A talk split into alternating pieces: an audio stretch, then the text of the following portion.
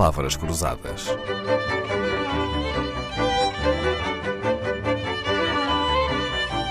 Porque quase tudo é uma questão de semântica.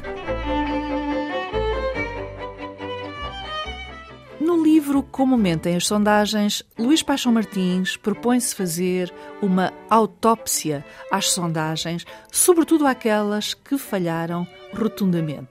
Foi o caso das sondagens divulgadas antes das eleições legislativas de janeiro de 2022. Jornalistas e comentadores viam um empate onde, afinal, havia uma maioria absoluta do PS. Foram as sondagens que falharam ou foi a interpretação que foi mal feita? Foram as duas coisas, não é? Ou seja, há ali dois movimentos uh, que contribuíram para esse desfecho.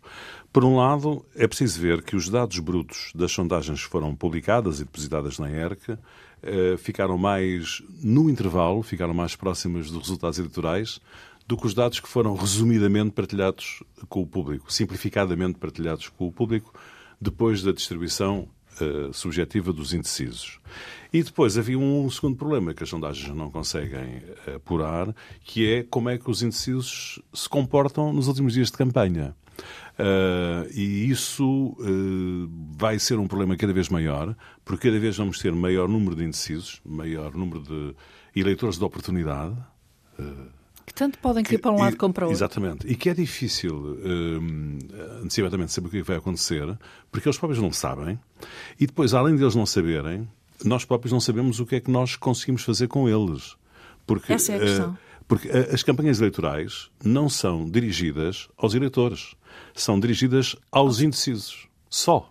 É preciso perceber que uma campanha eleitoral não é, é, para convencer não é para 5 milhões de, de eleitores, uhum. é para 1 um milhão de eleitores. Uhum. Não é?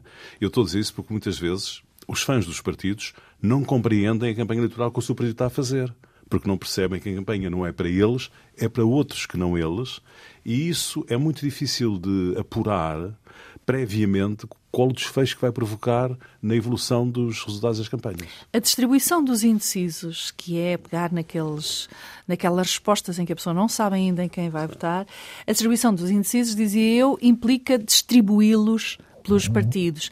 É essa a fonte de um, é um dos é um maiores erros? É um grande erro. Nas sondagens com que eu trabalho não há distribuição de indecisos, não é? Portanto, eu trabalho a partir dos resultados brutos. O que nós fazemos é arredondar a 100%, que é, chama-se isso tecnicamente distribuição proporcional.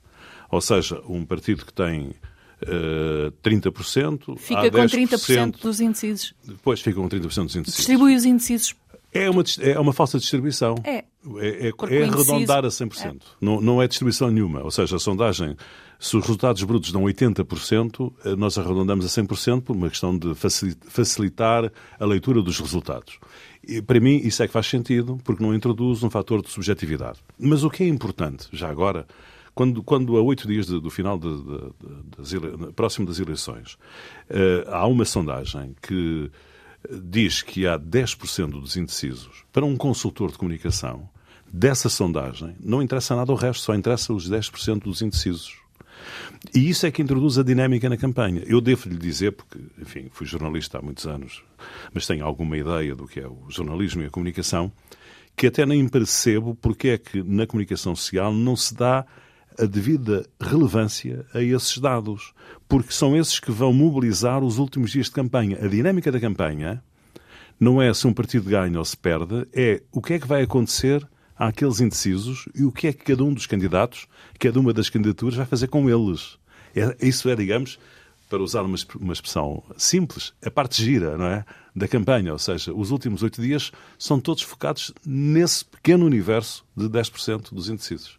Por isso é que eu estou, digo que as sondagens não produzem números absolutos, produzem eh, intervalos. Não é? Nós temos que perceber, quando é um pequeno partido, por exemplo, às vezes é ridículo uh, dizer-se que, que tem 1% ou 2%. É muito difícil, numa sondagem normal, daquelas que uh, em que a amostra são 800 pessoas, e já estou a falar um número relativamente alto, porque há, no outro dia foi publicada uma sondagem telefónica de 400 pessoas. Portanto, eh, digamos, um partido que tem 1 ou 2%, um, pode ter sempre 1 ou 2% toda a vida, E, no entanto, pode aumentar 100% de eleitores ou diminuir 100% de eleitores, porque, eh, digamos, eh, claro, todo o resultado está dentro da margem de erro, não é? Uhum. Pronto, é nesse sentido. Por falar em amostra, somos 10 milhões de eleitores, mais ou menos. É aceitável uh, sondagens feitas com amostra a 400, 600, 800 pessoas? Mesmo mil? É, eu acho que todas as sondagens. O, o tamanho da amostra é, uma, é, um dado sensível para o si? O tamanho não é.